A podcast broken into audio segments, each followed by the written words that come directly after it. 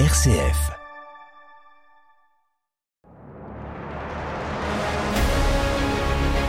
RCF vous propose Sacrés Aventuriers, le podcast qui donne foi en l'humanité. Partez sur les traces des aventuriers de la foi avec Amélie Gazo.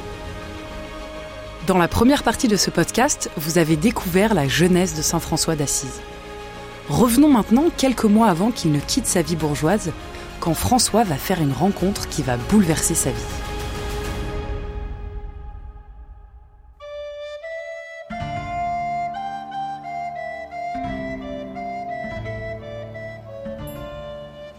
Un jour, à la sortie de la ville, François rencontre un lépreux.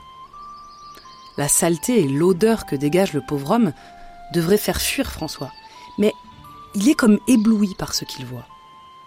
Tremblant et encore faible, il descend doucement de son cheval et se dirige vers l'homme défiguré, saisit sa main et l'embrasse.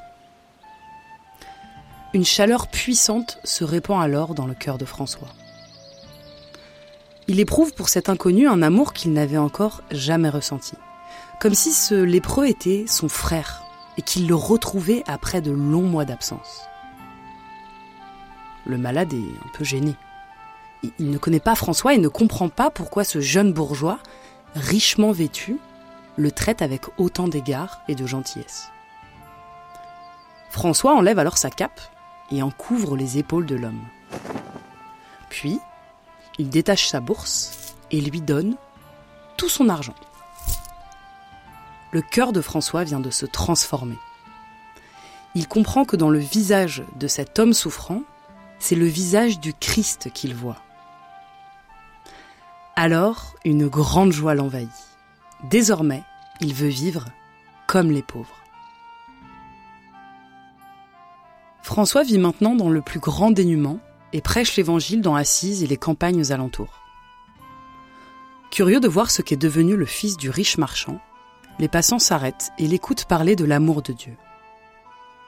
Et plus les jours passent, plus ils sont nombreux. Parmi eux, des garçons qui autrefois se moquaient de François et qui maintenant viennent l'écouter chaque jour. L'un d'entre eux, prénommé Bernard, prend son courage à deux mains et finit par s'approcher. Il est riche, vêtu de précieux vêtements. Pourtant, il n'a pas l'air très heureux. Il aimerait connaître le bonheur qui éclaire le visage de François. Celui-ci, posant sa main sur son épaule, lui dit ⁇ Si tu veux vraiment être heureux, va, vends tout ce que tu possèdes et donne tout ton argent aux pauvres. Il devient le premier compagnon de François.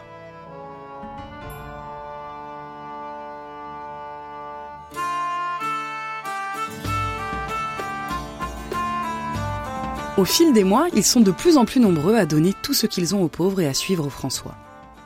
Même un paysan qui n'avait qu'un bœuf le donne et rejoint le groupe. Ils sont tous vêtus de la même tunique de grosses toiles marron. Ils mendient leur nourriture, sont proches des pauvres et consacrent beaucoup de temps à la prière. Ils demandent au pape de les soutenir.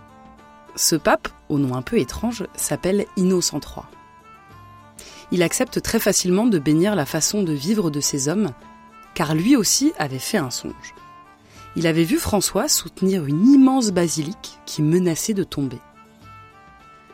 Maintenant qu'il a l'appui du pape, François donne le nom de frère mineur à ceux qui l'ont rejoint.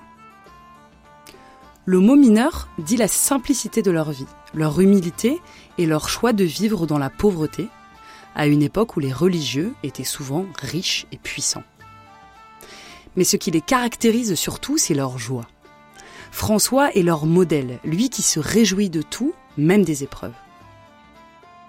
Cette nouvelle communauté rencontre tellement de succès que, quelques années plus tard, il y a près de 5000 frères. Et environ 100 ans plus tard, ils seront plus de 35 000 dans des tas de pays différents. Des femmes aussi veulent vivre comme les frères mineurs. La première s'appelle Claire. Elle devient la grande amie de François et fonde l'Ordre des pauvres dames, qui s'appelleront plus tard les Clarisses. Quant à François, il se fait connaître sous le nom de Poverello, le petit pauvre d'Assise. Un jour, il décide de partir pour l'Orient. XIIe siècle, c'est une aventure extraordinaire. Mais François n'a pas peur. Il veut être présent auprès de ceux qu'on appelle les croisés, ces chevaliers chrétiens qui combattent pour récupérer les lieux où a vécu le Christ. Désormais, ils sont sous la domination des Sarrasins, c'est-à-dire des musulmans. Une fois sur place, l'idée lui vient d'aller parler de l'évangile à leur chef, le sultan Melek el-Kamil. Il réussit à le rencontrer près de Damiet, en Égypte. Le sultan le reçoit avec beaucoup d'égards et de respect, et il écoute ce que François a à lui dire, car il est curieux de comprendre qui sont ses adversaires. François, fidèle à lui-même, se présente au sultan simple et pauvre et il revient sain et sauf d'une aventure qui aurait pu lui coûter la vie. Plus tard, il recommandera à ses frères mineurs d'être humbles et soumis à tous, et de voir en tout homme un frère.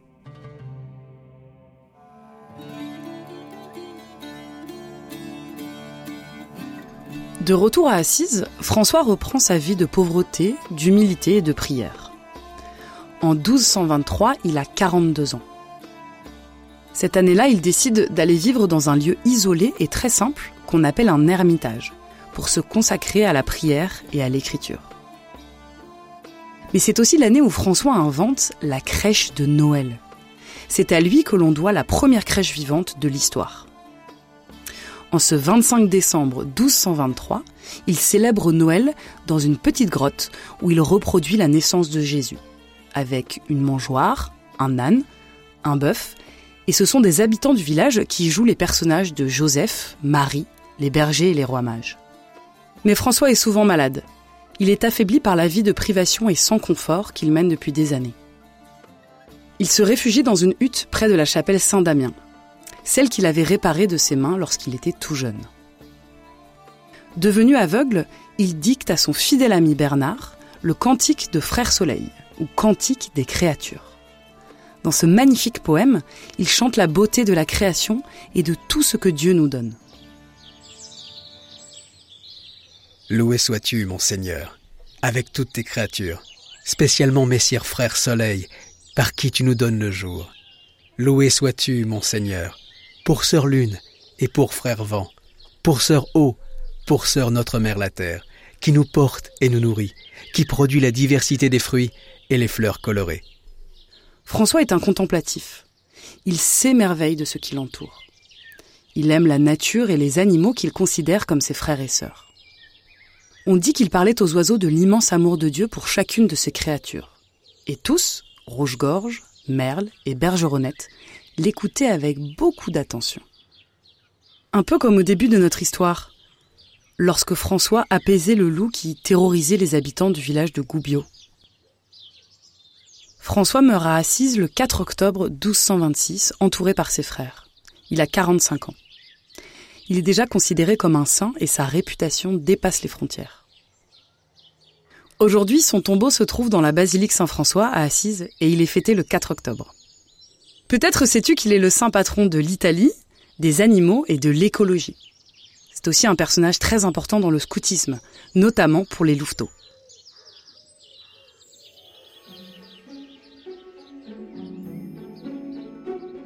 François d'Assise a laissé derrière lui un grand témoignage de dénuement et de joie de vivre dans la pauvreté. Son histoire nous apprend que le dépouillement rend heureux. En faisant vœu de pauvreté, Saint François nous invite à nous rapprocher de l'essentiel, à créer du lien avec notre prochain. Celui qui est à côté de nous, que ce soit un copain d'école un peu différent, un SDF dans la rue, ou notre sœur qui nous embête à la maison. Saint François, c'est aussi un bel exemple de sobriété. La sobriété, c'est le fait de vivre avec le strict nécessaire, sans emmagasiner de choses matérielles et inutiles. En nous dépouillant de ces choses futiles, on porte davantage attention au monde qui nous entoure, au vivant. Il nous invite à prendre le temps de contempler un beau paysage, apprécier une baignade dans la rivière et à respecter les animaux qui habitent la forêt. 800 ans après sa mort, François d'Assise est l'un des saints les plus connus et les plus aimés.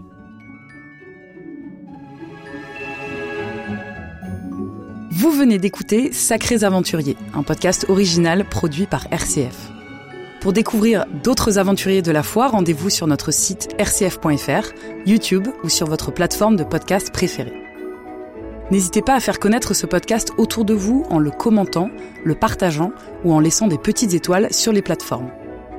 Pour plus de voyages et d'histoires, il y a aussi tous nos autres podcasts. Quand je serai grand, des récits d'aventures mythiques racontés aux enfants, ou encore Zeus et compagnie, sur les dieux de l'Olympe. Bonne écoute!